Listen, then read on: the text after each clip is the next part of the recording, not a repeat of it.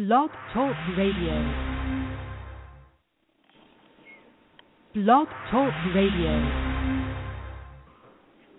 Coming to you since 1997 on KKUP Radio with over 250 guests and still going strong in their 12th year of weekly broadcasting, the International Taz and Paula Show brings to you expansive, engaging, and groundbreaking intensity on radio and now on the internet airwaves today.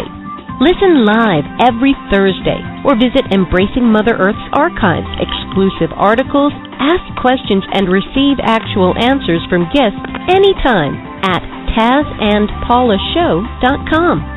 Taz and Paula's special guests are experts coming from all walks of life, energizing our lives with a passion that inspires and teaches us with each of their compelling personal life journeys, with roots from ancient wisdom and bridging it with modern science.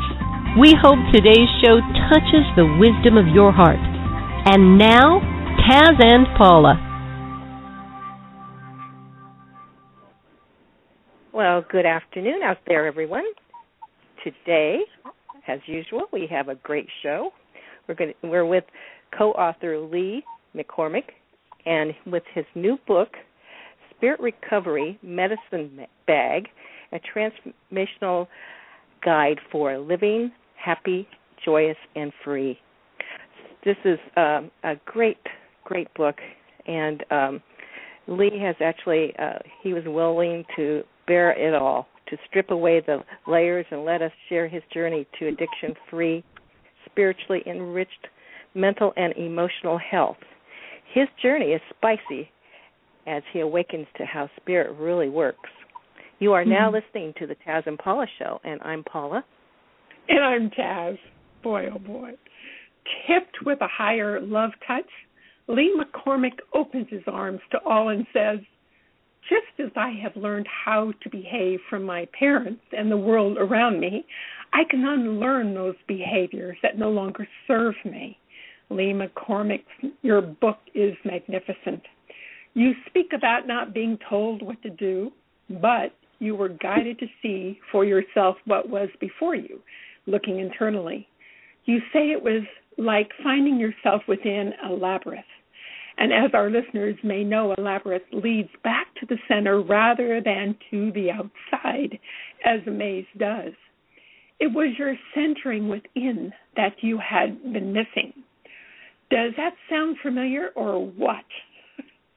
so oh, often yeah. we yeah, so often we are taken off our center within, not realizing what has taken place. And there is a lostness that we feel. Paula, you've been really investigating his journey. Tell us more. Well, uh, Spirit well, we've had uh, Lee actually with us about um, about almost a year ago. I think it was October. Yeah. And he, yeah, he actually uh, had just finished the his. Well, we were actually interviewing him about his uh, movie, and uh, and what was really funny when we were interviewing him, Taz, you asked him, "Do you have a new book on the horizon?" And he said at that point, Yes. we're just finishing up the, the book that we're interviewing him about today. So, Lee, we have so much to talk to you about. I mean, you are traveling, writing books, um, creating workshops, and I, I mean, I don't know how you have enough time in the day to do everything you're doing. So, welcome. Well, yeah, well, it's good to be back. Um, it's kind of funny. It's it's uh, those two projects, Dreaming Heaven and and the Spirit Recovery Medicine Bag book. They really, you know, they it's looked like I'm this, this super productive person, but the truth is, Dreaming Heaven was like a five year arc. You know, from beginning until it was released finally, um, the film and the book, and then this medicine bag book. Mary and I, you know, started working on it. And like most creative projects, you begin something and you're all fired up and you're excited and it's fresh and it's new and you work on it for a year or two and then by the time the thing comes out you're kind of over it you're ready to go on to something new and um that's what happened and then mary and i got together and started working on the idea for the Spirit Recovery Medicine Bag book, and and it just all lined up. So it's kind of funny. Um, now, how was it? How did it feel to, while you were writing this to um, look back at your life? I mean, you you reviewed revealed everything, you know, at the first half of the book about your life. How did that feel writing that? Um, again, that's a it, it's a thread. Um, it really is a thread, and years, let's see, eight or nine years ago, and, and I, I acknowledge this in the book about I guess about ten years ago now, or eleven years ago now. Um, I made my first I made my first journey to Teotihuacan, Mexico, and I was connected to teachers that worked under Miguel Ruiz. Um, and one of the assignments that I was given in my when I was in the Toltec tribe, um, one of the early on assignments was to write your story. And the assignment was just begin anywhere you want to begin, but bring up and call up and write down literally every aspect of your life that you can remember from the earliest memory up to the present moment. And it's a practice. It's it's an aspect of the shamanic work, you know, of that just working with yourself as a whole being. I don't the term shamanism tends to a lot of people have all kind of ideas about it. It's just addressing ourselves energetically and that's the the nature of the stories we tell and uh, the identities that we've that we have cast ourselves in. Um, so I wrote, literally wrote the rough co- the rough draft of what became this book eight nine years ago, um, oh. and it was interesting when I was writing it. Uh, you know, because the books had been edited and re-edited and all that stuff. Um, there were some things in me writing that book that um, I literally would be writing about something and the emotion would just just nail me. Because there was still a lot of attachment and a lot of energy and you know a, a lot of stuff. Um and it was really interesting and it supported what I was being taught at that time and the work that I was doing that you know we carry all of that old emotional energy we carry it around with us until we find a way to let it go and it's not that it's bad and it is an energetic that impacts and affects um, our present moment perception and how we feel, and it, it definitely impacts our present moment reality and how we, you know, the choices that we make, and also, um, it was really profound. It was very interesting. And then when Mary and I were working on the spirit recovery on the the medicine bag book, this is what became the second half of the um, she said to me because I, I was I'm always I've been a one liner. I, I was good at writing copy. I was in the in the uh, in the advertising business for a while, and I used to always end up writing copy for stuff because I was just good at coming up with one liners. Um, and Mary said, you know, it would be really cool if you came up with some quotes to support these different chapters, the different practices that are in the separate chapters, in the second half of the book. And I said, well, you know, Mary, I've got this old um, almost called it a script. She said, I, I said, I've got this old story of mine that I wrote a few years ago, and, and nothing ever happened with it, and it's just sitting here. And she said, well, send it to me. Um, so I emailed it to her, and she read it, and she called me back. And she said, this is really good. This needs to be the intro to the book because it's the backstory to why to why we do, you know, to why we're doing what we're doing. Um, and I was like, well, okay, that's cool. That's easy. so you know the thing is that my my word of wisdom to everyone out there is if you're a writer, don't ever throw anything away.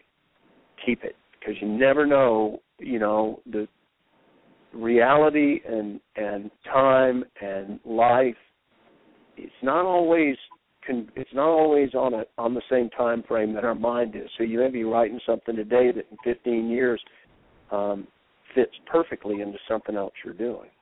So the lollipops are really uh, still good and tasty. yeah, yeah, yeah. But well, now the next, sounds the like next, the, the next project, I'm af- I'm actually going to have to sit there and write it all from scratch. But I do have a new idea, so there you go. Oh, great, great! You'll have to Oh, share that with us. Yeah. So, so it sounds yeah, sure. well, it's it's just it's you know you guys know um, there's a thread from through dream from Dreaming Heaven, you know the the journeys to Teotihuacan in the film um, about the journey to Mexico, and then the Medicine Bag book. There is a thread to that. Well, there's there's a thread that just has kept coming up with me over and over again, and it's the relationship between the legacy that we inherit when we're born into the world and the nature of what we truly are, which is an aspect of the light. Um, and I just this the the two, the words legacy, the legacy and the light keep coming, have just kept flying around my mind. Um, and it's that realization and awareness um, that once it really comes up for you, if it does come up for you, once you really have an awareness that you know what what I've been living is really a story. It's not really what I am, and that my beliefs are really an inherited belief structure. They're not really original. And you know what am I really? And so that question of who am I really and what am I really underneath all that other stuff. So I want to write something that is an, uh, uh, a delving into that um, in a more intentional way of the legacy and the light. You know, we're not the legacy we inherit in this world. We are the light, like Jesus said. You know, I am the light and the way. Um, I am the light of the world, and you know, my interpretation of because I've read the direct Aramaic translations of of the Gospels and stuff. I've read a lot of stuff, but um, is that what the message was? Is that you know we are the light of the world, all of us, mm-hmm. and we live basically asleep. Well, Lee, you know, we um, through Taz and I interviewing a lot of people, this has been really a common theme for people to start waking up and, you know, find out who they really are instead of uh, what our legacy says we are. You know, the non-reality. and uh, it's it's really people are searching for that more now than ever. Pa- Paula, yeah. you know what? It's it's also like um, you know, we get stuck in the everyday do's and we forget how to make our heart tick and and get excited and to keep that flowing like from the river you know what i mean? It's we forget to get in the river during the day to be able to have that energized feeling.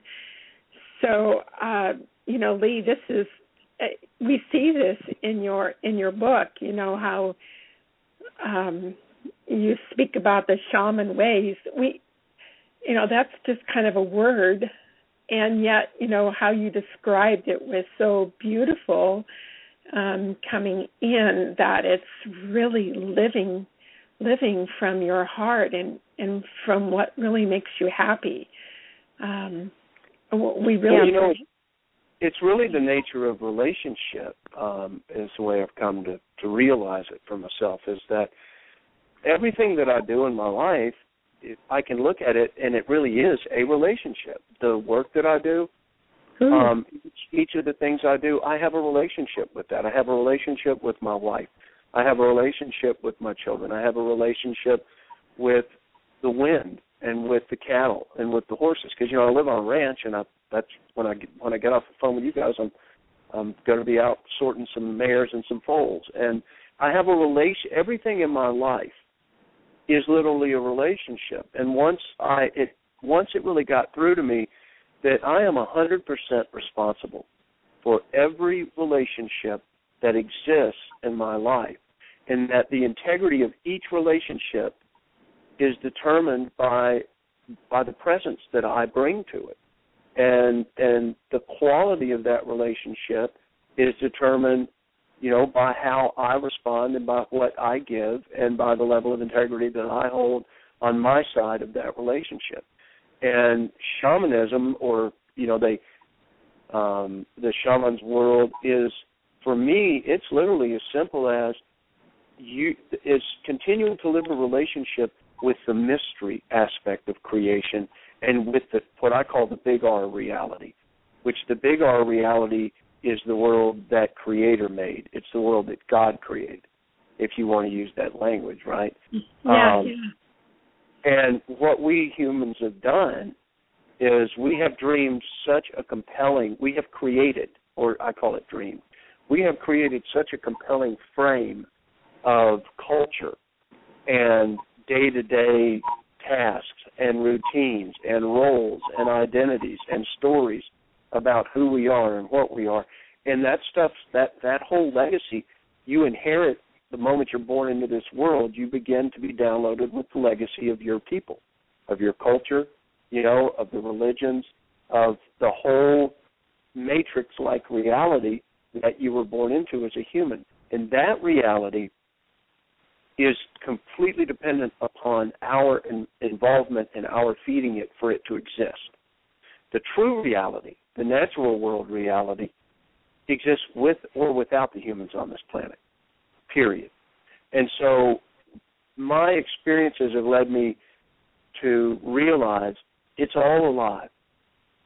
You know, the wind, the rain, all the things that the Native American people and the Q'ero people in Peru and the Toltecs in Mexico and the ancient Egyptians and the African people, all the things that the, that the, that that the Earth tribe people, whatever area they may have come from, all the things that they knew and all the relationships that they lived with with the consciousness of creation, we abandoned we modern man, we have abandoned those relationships for the sake of giving all of our attention to what we've been told we must focus on in order to be okay, and that's our job and our family and our rent and our car and and our political system and our opinions about all that stuff, you know, and and so we've been domesticated to live in a human created reality and we call that reality. And yet we live almost completely disconnected um, from the natural world. We we live disconnected in the sense that we never give it any time, energy, or attention. We're not disconnected from it in any way because we only exist as an aspect of it, as an aspect of the natural world.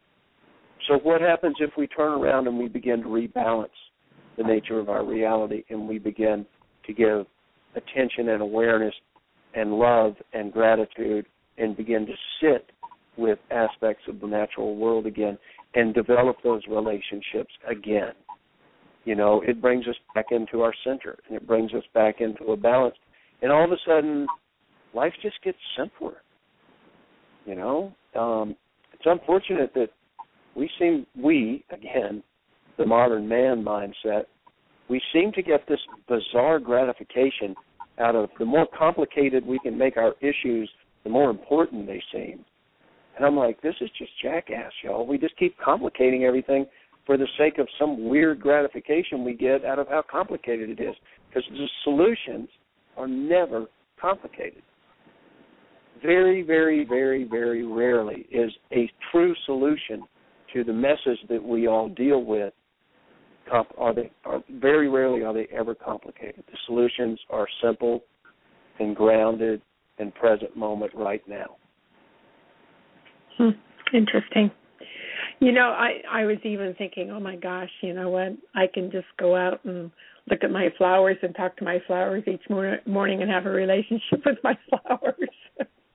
uh, Yeah. Yeah, you know why, what? You know why not? What What? If you think about it, um, my gosh, we have all these crazy relationships with things like you know a latte at Starbucks. You know, it's or, people. or checking our emails. Well, yeah, or our cell phone, or you know, it's it's um, it's it's a, it's a frequency thing, in that we you know you develop relationships with what you give your attention to. That's that's a, a basic caveat, and I believe in the way we humans work. So whatever you choose to give your attention to, you you are feeding that connection and that relationship. If we want to have a relationship with the natural world, if we want to have a deeper, more abiding, connected, conscious relationship with the flowers and with the earth, we have to give it attention. And and giving something attention, if you can give it attention from a place of open mindedness and and and and no expectation, and we can just sit and hang out, kind of like it is when you meet somebody that you really like. You know, you're you're you, you run into you're 25 or 30 or 40 or 50 or 60 years old, and you run into a person that's just really cool that you're that you're drawn to. Well, you know, when you run into those kind of relationships, and there's there's an energy or a magic there, you don't go into it with a bunch of expectations unless you're really a mess. You go into it kind of like, wow, this is cool, this is fun, this is interesting. So you're really present, and you're engaged, and you're waiting to see what comes next. If we go into these new relationships like that, then we can actually be in relationship with what it is we're focusing on. If you walk into a relationship with a bunch of expectations, then you're not really focused on the other half of that relationship. You're focused on your expectations being met. That's a whole other situation. Mm. Beautiful. Yeah. So, yeah, you go in and I, you just jump up and down. Go ahead, Paula.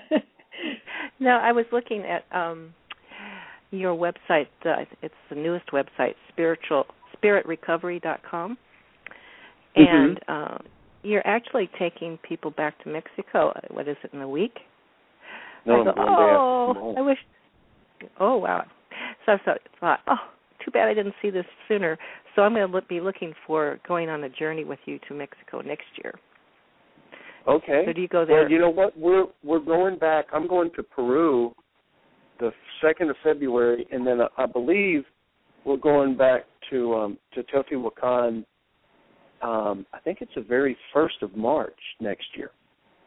Oh, um, great! Yeah, and I'll go sometime between now and then. We may actually even go in November.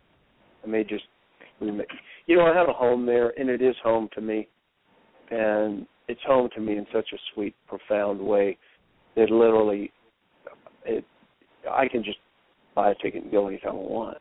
But, you know, but it's fun to to take a group of people and share it. Yeah, and, and in your book, you said you actually uh, built a little boutique hotel for people to stay at when they go and journey with you. Yeah, we did. Well, it it it, it started out again. It's one of those one of those things where in my travels to Teotihuacan early on, um, I met Alberto Hernandez, who lives in Teo. His family's from there. His family's been there for a thousand years. And Alberto and I were just, you know, it's one of those things where we were just buddies the minute we met. Um, and Alberto, he's now my compadre, and his wife Veronica is my compadre, and you know, I'm godfather to a couple of their children, and um, I'm, I just had a whole Mexican family. Um, and we started out fixing up a hundred year old little stone house that was his grandmother's home that had been abandoned and I was fixing it up just to have a place to stay because I I knew I would be going back to Teotihuacan on my own as often as I could and I just wanted a little place to camp there. And one thing led to another and we just kept going and then you know I after I worked with the, my teachers for for four or five years. I started co-leading journeys myself, and we just, you know, every month or two, when I had extra money, I'd wire it home to Mexico like a like a good Mexican does when they're in the United States. Um, and so, you know, they call me the Gringo Mojado, like I'm the wetback gringo that comes to Mexico instead of the Mexicans coming to the U.S. So, um, but anyway, and it just it evolved and grew, and now it's thedreaminghousemx.com. Um, the website is thedreaminghousemx.com, and it's just it's such a sweet, beautiful place. It's amazing, and literally the moment you get there and you pull in through the gates, I've never had anyone not say, "Oh my God, I you know this is like magic." And it is. It's really sweet, really pretty, and it's very traditional colonial Mexico. So, can people go down there um, without going on a journey, just to stay there? Yes, you can. You can just go down and stay. And if you wanted to go, you know, if you wanted to go with some friends or family or something, um, the we have all kind of relationships and friends and people that can show you around, and it's it's just wonderful. So anyway, I'm going back home. I'm going back home there uh, Wednesday morning. Wow. And, so, and, and the website again, the Dreaming House. So the name of it is the Dreaming House. The Dreaming House dot com. Yeah, the, it's the Dreaming House MX for Mexico. The okay, Dreaming okay. House MX.com. Okay. Okay. Wow. Yeah, I'll have to take a look at that. It sounds so special, magical. Well, you guys ought to just buy a couple tickets and come on. Yeah, sounds good. yeah. well, I'm definitely planning on uh, going on a journey with you within the next year. So I'll be looking for different dates. Well, cool, good. So, uh, so, back, so that people know we're we're speaking with Lee McCormick, and we keep forgetting. We get so involved in our story with our with our guests that we forget to tell people who you are. we don't want to do that. And uh, you have another website also. It's called DreamingHeaven.com, and um, and people can check that out. Yeah, absolutely. Well, Dreaming Heaven, of course, is is um, the film. It's a documentary um, of 18 people over a five-day journey to Teotihuacan, what we've just been talking about. Um, and there's a book and a soundtrack and a, uh, um, a series of meditations. It's an entire journey in itself. Um, and that book's available. Dreaming Heaven is available on Amazon and at bookstores. And of course, our Spirit Recovery Medicine Bag book, which prompted this telephone call, um, is also available at bookstores and on Amazon. So, you know, it, you know, when I got into recovery 17 years ago, um,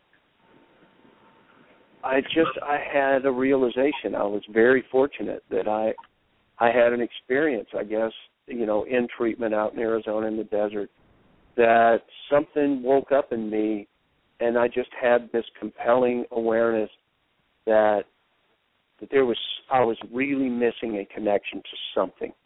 And I wasn't sure what it was, but I could not settle for the official story of what I needed to do to be okay in recovery. I had to find and connect with what that was that was missing. You know, in the structure of recovery, the going to meetings and you know getting a sponsor and going to a therapist and doing work on yourself, I was okay with all of that. That was you know that was the tools to help me deal with the with help me deal with the issues of the moment and those issues were were serious um and and i knew there was a lot more to the story. You know as they say in the 12 step rooms and more will be revealed. Well i knew there was more to be revealed and i didn't have a clue what it was. So it was in a you know in in hindsight it was my introduction to to the truth of what blind faith really is um, in one sense, which is the realization that you know that life has something more for you, and just because we don't know what it is and we can't figure it out in our reasoning mind, um, has nothing to do with the fact that it's there, and and it's available, and and that's I think that's where the growth comes in that we have to grow our way into waking up to those things that we long for and that we we know in our heart and soul we're we're missing um, and life will bring it to you. I've realized that life will bring it to us. We just have to keep showing up and keep letting go and keep showing up and you know keep doing the work and and just keep that faith, even though you don't even know what it is your faith is in. Really, you don't know what it is you're you're looking for. You'll know when it shows up. Well, you know, when you're out in the wilderness like that, it's it's um, uh, you're, the quietness uh, that surrounds you is much much different than in city life. Um, the introspection, the fresh air, you know, it's it all helps you be able to feel in a different way. So yeah, it does. It yeah. does. Well, it helps us to it helps us to have a sense of our of how we really feel inside. Mm-hmm. C- cities are great. Yeah. I mean, I I love Manhattan and I love LA, you know, and I live on a ranch an hour, a little over an hour from Nashville, and I don't really call Nashville a city; it's a big town. Um, but I love cities, and yeah, the frequency of the city, all that energy, um, it it's it would be like you know we say all the time when you're doing healing work or, or you're just doing doing soul connecting work with yourself that you know I've got to you you need to move out of your head and drop down into your body, drop down into your center, and and it's about keep pulling your taking your attention out of your head and bring it into your center, bring it into your body. Well, living in a major in a big city is like living in a giant mind. Really, that that whole energetic of a city, it's like it's like a what was that that third rock from the Sun TV show, the great big giant head or whatever it was. It's like a giant brain when you're in Manhattan, and the thing's going wide open 24/7. So yeah, it's a lot of fun. Yeah. Um, it energizes it- you, but then then you burn out. Well, it's not a you know how do you get how do you bring into focus and awareness the full spectrum of what you are because we can become so absorbed in a particular frequency band of consciousness and a particular frequency band of what we've been given our attention to that we trap ourselves. You know, you can be very, very successful and you're still only living in 20% of the entire range of awareness that you have available to you. And at some point, that focus or that that narrowed down reality, at some point it will get so out of balance that there will be major problems because you're because we're not truly living in balance. We're just living with a very narrow, intentful focus on one particular aspect, and we can be very good at that. But that doesn't mean that it's long term gonna gonna be easy to to maintain. Does that make sense? yes. Yeah, yeah. You work with uh, people in recovery, don't you? I mean, you have Yes, I do. I have a recovery program in Nashville called the Integrative Life Center now. You know, I've started and been involved in several treatment programs. Um, but the Integrative Life Center in Nashville is is our program and it's just a great program. And you know, in fact, it's exactly what I'm speaking to. The Integrative Life Center is in the center of Nashville. Our clinical offices are on Music Row, you know, in the heart of Music City, and our houses are are in really cool old neighborhoods in Nashville. Um, and the focus in our program is not it's not so much disease model like the disease of addiction or the disease of whatever your diagnosis is. Our focus is yes, you need to deal with these issues and we're going to help you do that. And the real opportunity here is to bring your attention to how you create the life that you wake up to in the morning and what do you what's in your heart and soul that you want to bring forward for this life of yours now. You know, so each individual is respected in that sense. That this is not about you needing to drink the Kool Aid and, and and do everything a particular way so you fit into a particular group.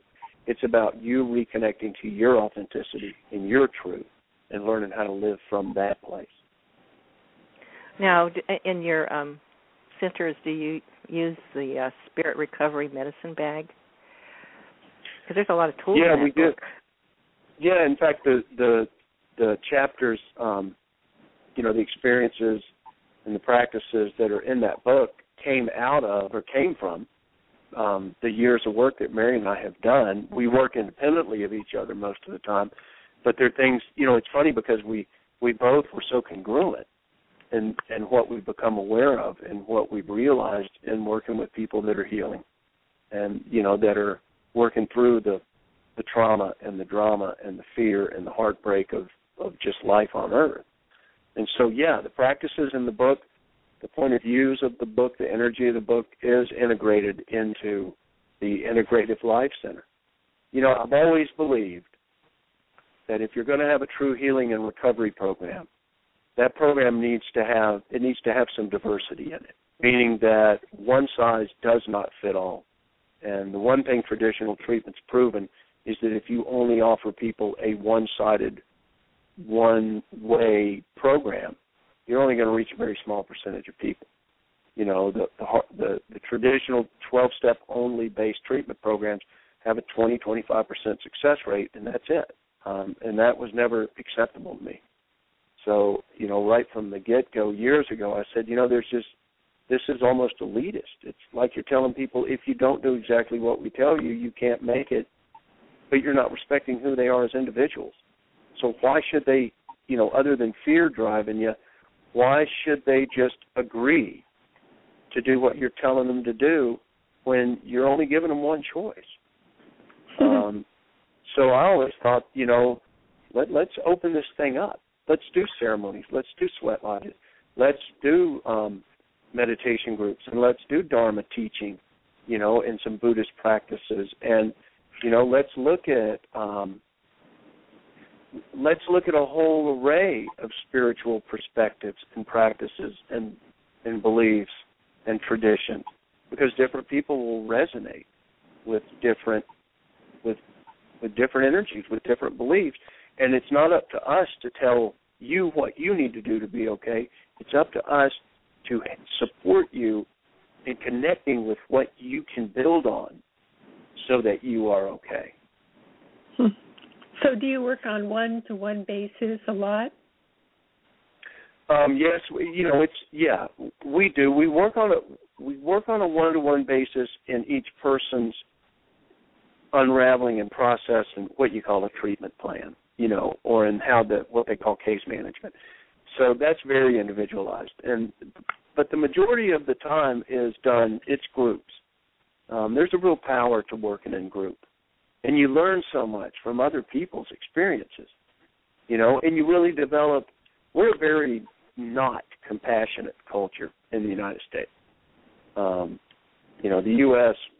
Uh, what we call compassion in the U.S. is pretty self-serving, typically, in my opinion.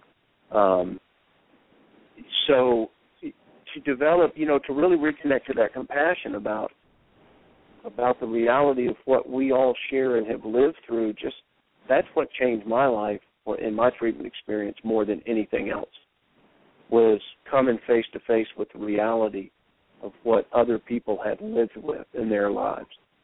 Um, you know, that were in that treatment program with me. I had no idea.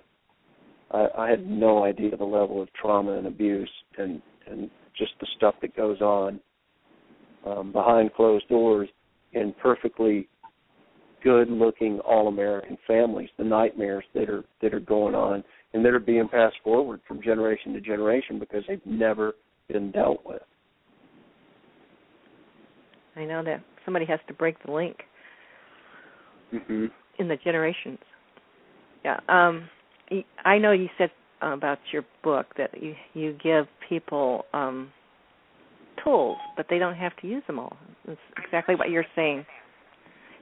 So you have this book of tools, and people can choose from which tools feels good to them, and, and is um, you know talk to their heart. Yeah.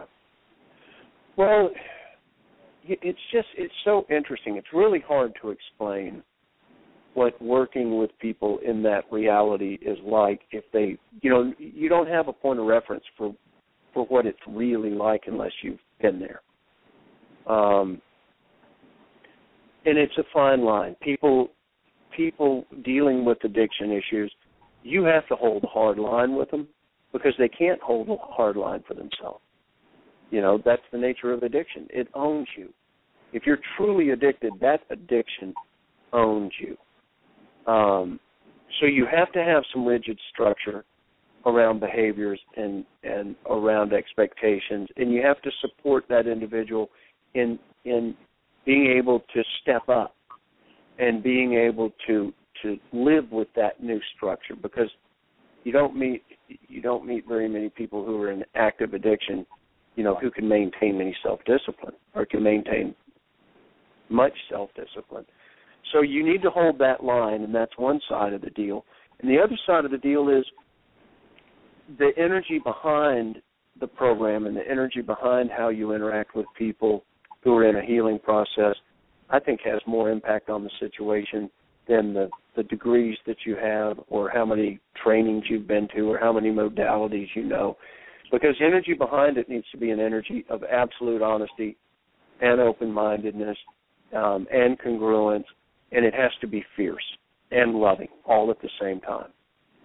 So, you know, you're really holding a space where you can ruthlessly tell someone what you see going on, but the energy behind it, there is no judgment whatsoever. And there's no expectation of them having to do something a certain way in order to meet your expectations as their teacher or as their sponsor or as their therapist. So you're meeting them and offering them choices and giving them the respect and the support to learn how to make choices again and to realize the cause and effect power of the nature of our choices. Mm. Um, yeah, really sometimes sometimes they go home and they are dealing with people that are ongoing doing what they've been doing, and it's, so they have no support team at home. Well, that's the, really the key to the Integrative Life Center. Is, is I created it initially to just be an extended care program for people coming out of primary treatment centers. Eighty percent of the people that leave primary treatment centers just burn down. You know, they they fall apart when they leave the structure of treatment. They do great in treatment and they leave and like you just said, there's you know, they've they've shifted, they've opened up, they've become aware of a lot of aspects of their life. They've made a commitment to stop medicating or stop using drugs and alcohol or whatever it is. Um, but they're going back into a world that's exactly the same. Yeah. And you when you've lived an energetic pattern and you've developed a way of being in the world and then you check out for two or three months, but you've got years of imprinted energetic pattern going on there, to expect them to go back into that reality and be able to be okay in it, it's just it's naive and it's stupid and it's ridiculous, in my opinion. I mean, we've proved that that doesn't work. We've been proving it for 30 years that that doesn't work. So why are we not creating a congruent thread for people? And rather than saying, oh, well, you can go to an inpatient treatment program for 30 days or 60 days or 90 days, and you come home and you go to 12 step meetings and you can see your therapist and you'll be fine. We've proven that doesn't work. You know, it works for 25 or 30 percent of the people, and those people are ready to change anyway. Then you've got about another 40 or 50 percent of the people that are really on the fence, and they don't really know, and they don't have any faith in themselves, and they don't know what their life could possibly look like, um, and how their life could possibly really be different. So those people, they need a real, in the real world, day to day structure and support an opportunity to continue to grow and live and learn how to create their life living in the real world and how to ask for help living in the real world. And that's what the Integrative Life Center is about. It's I call it real world, real time, real recovery. And what some people don't uh, understand too is if if a person started taking drugs, let's say at 15 or 14, they stop maturing. So when they become clean, don't they go back to um, making choices like a 14 or 15 year old because they, you know, it's that's uh, where they're at maturity wise. Is that true? Yeah, it's true. Um, it's true to a degree. I mean, certainly, yeah. You're you're very immature on a certain level.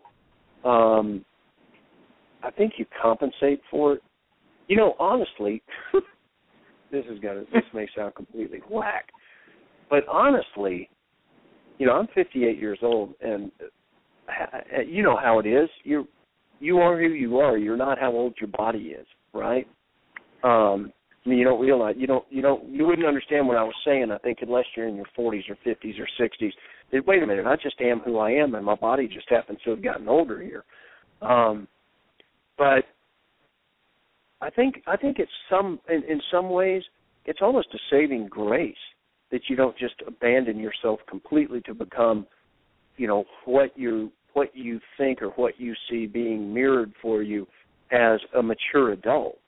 Because I think in a lot of instances being a mature adult in our culture is, is really a drag. it's heavy.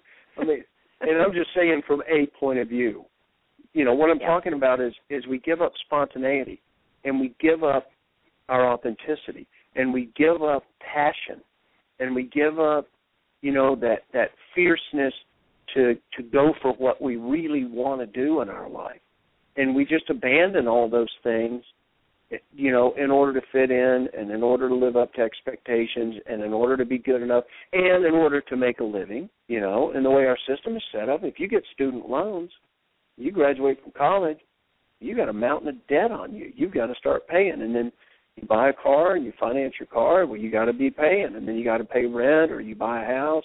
And so we you know, the deck is stacked for us to have to fit into the system and be compliant right from the get go. So, how much room is there for us to really, really be authentic, for us to really be spontaneous, or to, to follow our passion in the world when the system has really been geared, you know, for us to serve the system first. That's what's most important is that you fit into the system. Well, and then you look at the system, and you know, the United States consumes more pharmaceutical drugs than than probably the rest of the cultures combined. You know, we have incredibly high rates of mental health issues and alcoholism and eating disorders and and you know just down on down the line. Well, we're not a happy people. We're we're not a balanced people. Um, we're not um, a comfortable people. Not really. You know, so is the system really worth giving all that faith and energy and attention to? Is it really worth it? You know, and when the comeback is, yeah, but you know, this is where we live and that's all there is. And that's not true. That is not all there is. You know, but we're not taught to look beyond that structure and the demands that come with it. You know, we're not taught to have faith in ourselves. We're taught to have faith in stories of God. We're taught to have faith in someone else's beliefs that we've inherited.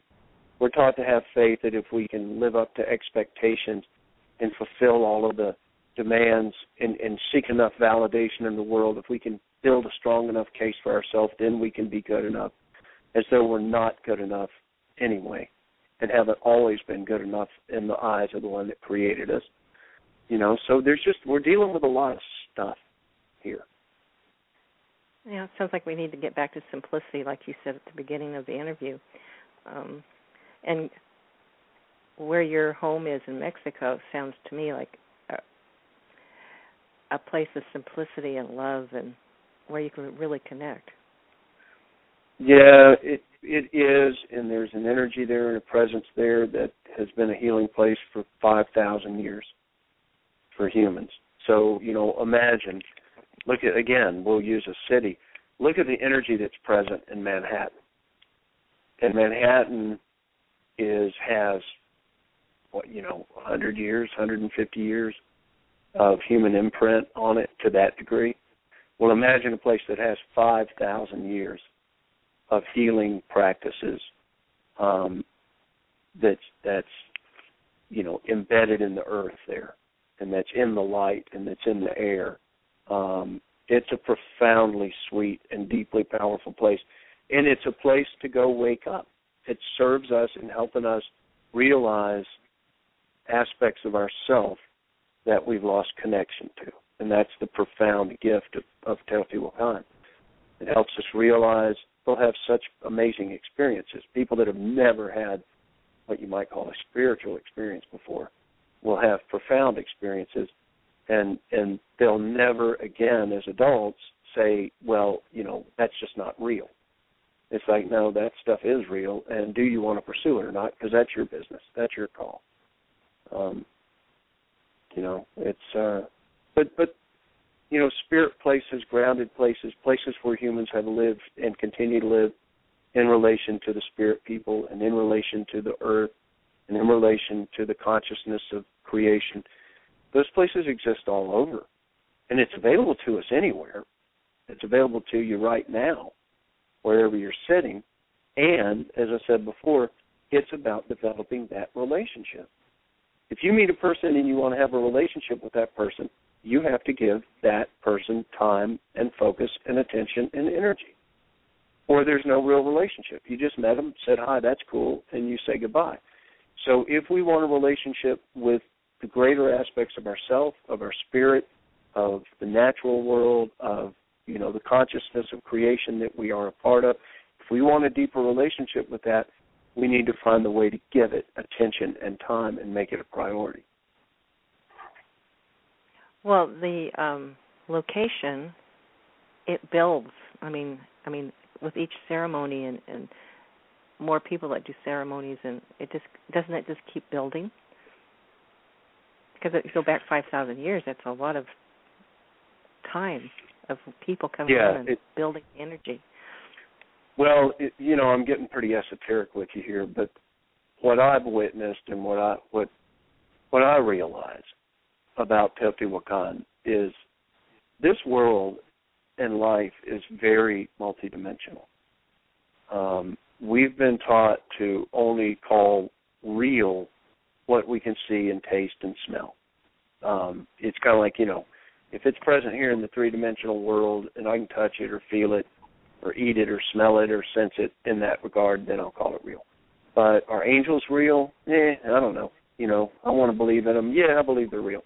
But have you ever had? Have you ever met one? You know, have you had an encounter with one? Um, have you had an encounter with with spirit people? Have you had a? Have you called the wind and it came? You know, we don't live that kind of relationship ongoing. Some people do because it's an innate aspect of what we are. It's available to all of us. And again, culturally, it's more or less been programmed out of us. We don't give it time and attention. In a place like Teotihuacan, those relationships are alive. And people have been living in relationship to the spirit people, to the angels, you know, to what what we call the gods. Um, they're just beings.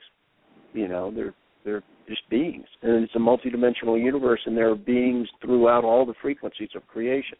There are far more frequencies than we're ever going to understand. I don't think humans have figured out squat, by the way. We really want to think we got something figured out here, and I don't think we know anything. um, but you know, we we want to believe that we can that that we can do all these amazing, profound things, and we can't even we can't even we haven't even come up with a way to produce energy for ourselves that's not destructive. I mean, you know, we have some ways now, solar and different things, but we're still largely dependent upon fossil fuels and oil, and oil is just an insanely destructive practice. So it's kind of like, and you say in the recovery world, first things first. You know, we humans need to bring our attention back to the simple foundations of what sustains us and clean our act up. I think, and and you know that's first things first. But um, Teo holds, and there is in that place a profound presence of the masters and of the angels, and and you know all of those beings, whether it's the Christ or the Buddha or Quetzalcoatl or the Mother, you know whether it's the Mother as Mary or the Mother as Kuan Yin or the Mother as Tonantzin, those presences are all completely available to us there because of the frequency that has been and the relationships that have been carried on there for thousands of years. Yeah. Juicy.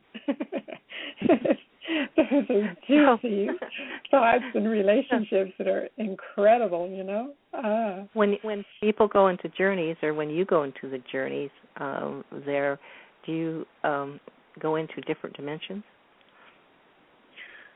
Well, I think we're in dim- different dimensions all the time, to be honest Yeah. with you.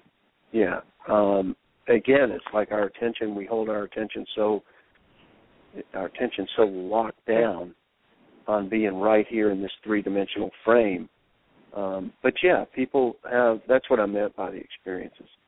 Um, and I'm talking about people who come on the journeys, of course, because they, you know, they're interested. They're called to it. They're interested, but they're not new age, you know, cosmic characters. They're accountants or they're nurses or you know, they work everyday lives. They just have a compelling feeling to look for something more, not unlike I did. Um and yeah, they'll you know, they'll the Eagles will come and pick them up in a place called Tetitla that we go to. And, you know, we do some ceremony there and people just they just go. They leave their body and these eagles take them and fly them all over the places and Wow. they will show each individual aspects of things that they need to see or have asked to see. And they'll Mm. come back, sit up. Their you know all, their bodies will be laid out on the floor in that temple, and you know, and they'll come back into their body and they'll open their eyes and they'll just start laughing, like oh my god. what did you? What just happened to me? I said, you just happened to you. That's an aspect of what you're capable of doing. Yeah, the cores of 3D were disconnected. you just took a trip. yeah, you know, and and no, we're not eating peyote or drinking ayahuasca or you know, you don't need power plants. Power plants are great. I'm not against them. Um, you know, they have great applications in particular instances, but the truth is, it's not necessary. You know, it's just not yeah. necessary. You're every one of us is a little cosmic character, and you know the people that go, "Oh, that's blah blah." blah. I'm like, well, you are. You're a cosmic character, but you're in such absolute denial, and you're so determined to be right that you're willing to continue to make yourself miserable and keep your world small in order for you to be right, and that's your choice. That's your Mm-hmm. right. Have at it. I'm not hanging out there. Lee, we, Well, we've we got want- a couple of minutes. You want to kind of um, give us any last message you want to give us, and we'll go from there. And heavens, you know what? The door is open for you to come back and share your next venture with us. And uh, Yeah. we look forward to gonna have to be with with you. you have to Well- bring your next book with it to our show. Oh, absolutely, I will. um, you know, this the world that we're living in is we're going to see some massive changes coming, and and it's just so important these days. It's so important um, that we each find a connection back to the truth of, of what we really are, and that we that we re- reconnect in our relationship to the spirit and to light, um, and and come back to believing and realizing and owning the fact that we each one of us is absolutely good enough, and we have always been good enough, and we have believed everything else about ourselves except that we're good enough, and we've lived that experience. But that's what that was. It was an experience. It was not the truth. Hmm. We are all good enough. And if we can reclaim faith in ourselves, however that looks for you, if you can reclaim faith in yourself and come to be in peace with yourself, then then whatever goes on in the world around you, you will have a connection to who you really are as you move into creating a new life or as you move into challenges and issues. Um, and there's a presence. When we reclaim faith in ourselves, the one that created us is very present with us because the one that created us, we're an aspect of the one that created us. When we abandon ourselves, we abandon the one that created us. And when we reclaim faith in ourselves, we're really reclaiming faith in the one that created us. Very nice. Yeah. And we want to let everybody know that we've been talking to Lee McCormick, and uh, his he has several websites, but spiritrecovery.com is one one uh, website, and The other one- DreamingHeaven.net. dreamingheaven.net. So, Yeah, and and don't for- everybody should go ahead. I was going to say, don't forget the dreaminghousemx.com. It's really incredible there. It looks like a awesome uh, Teotihuacan um, experience. I'm telling you. So, um, Lee, And- we, we've enjoyed our journey with you this morning for sure. Oh well, thank you so much, and um, you know, you guys just come with me. Check the website and let me know when you want to come, and I'll take care of you. Okay. Oh, great. And we want to let everybody know to be sure to pick up your the newest book, Spirit Recovery Medicine Bag. Yeah, So, Spirit thank- Recovery Medicine Bag, and I'm also on Facebook um, Mhm. under Lee Richard McCormick, and Spirit Recovery is also on Facebook, and so is Dreaming Heaven. Oh, good. So Thank you. so much for being with us the day before you leave. You bet. All Y'all right. have a great day. God okay. bless. Thank you. Bye bye. Bye bye.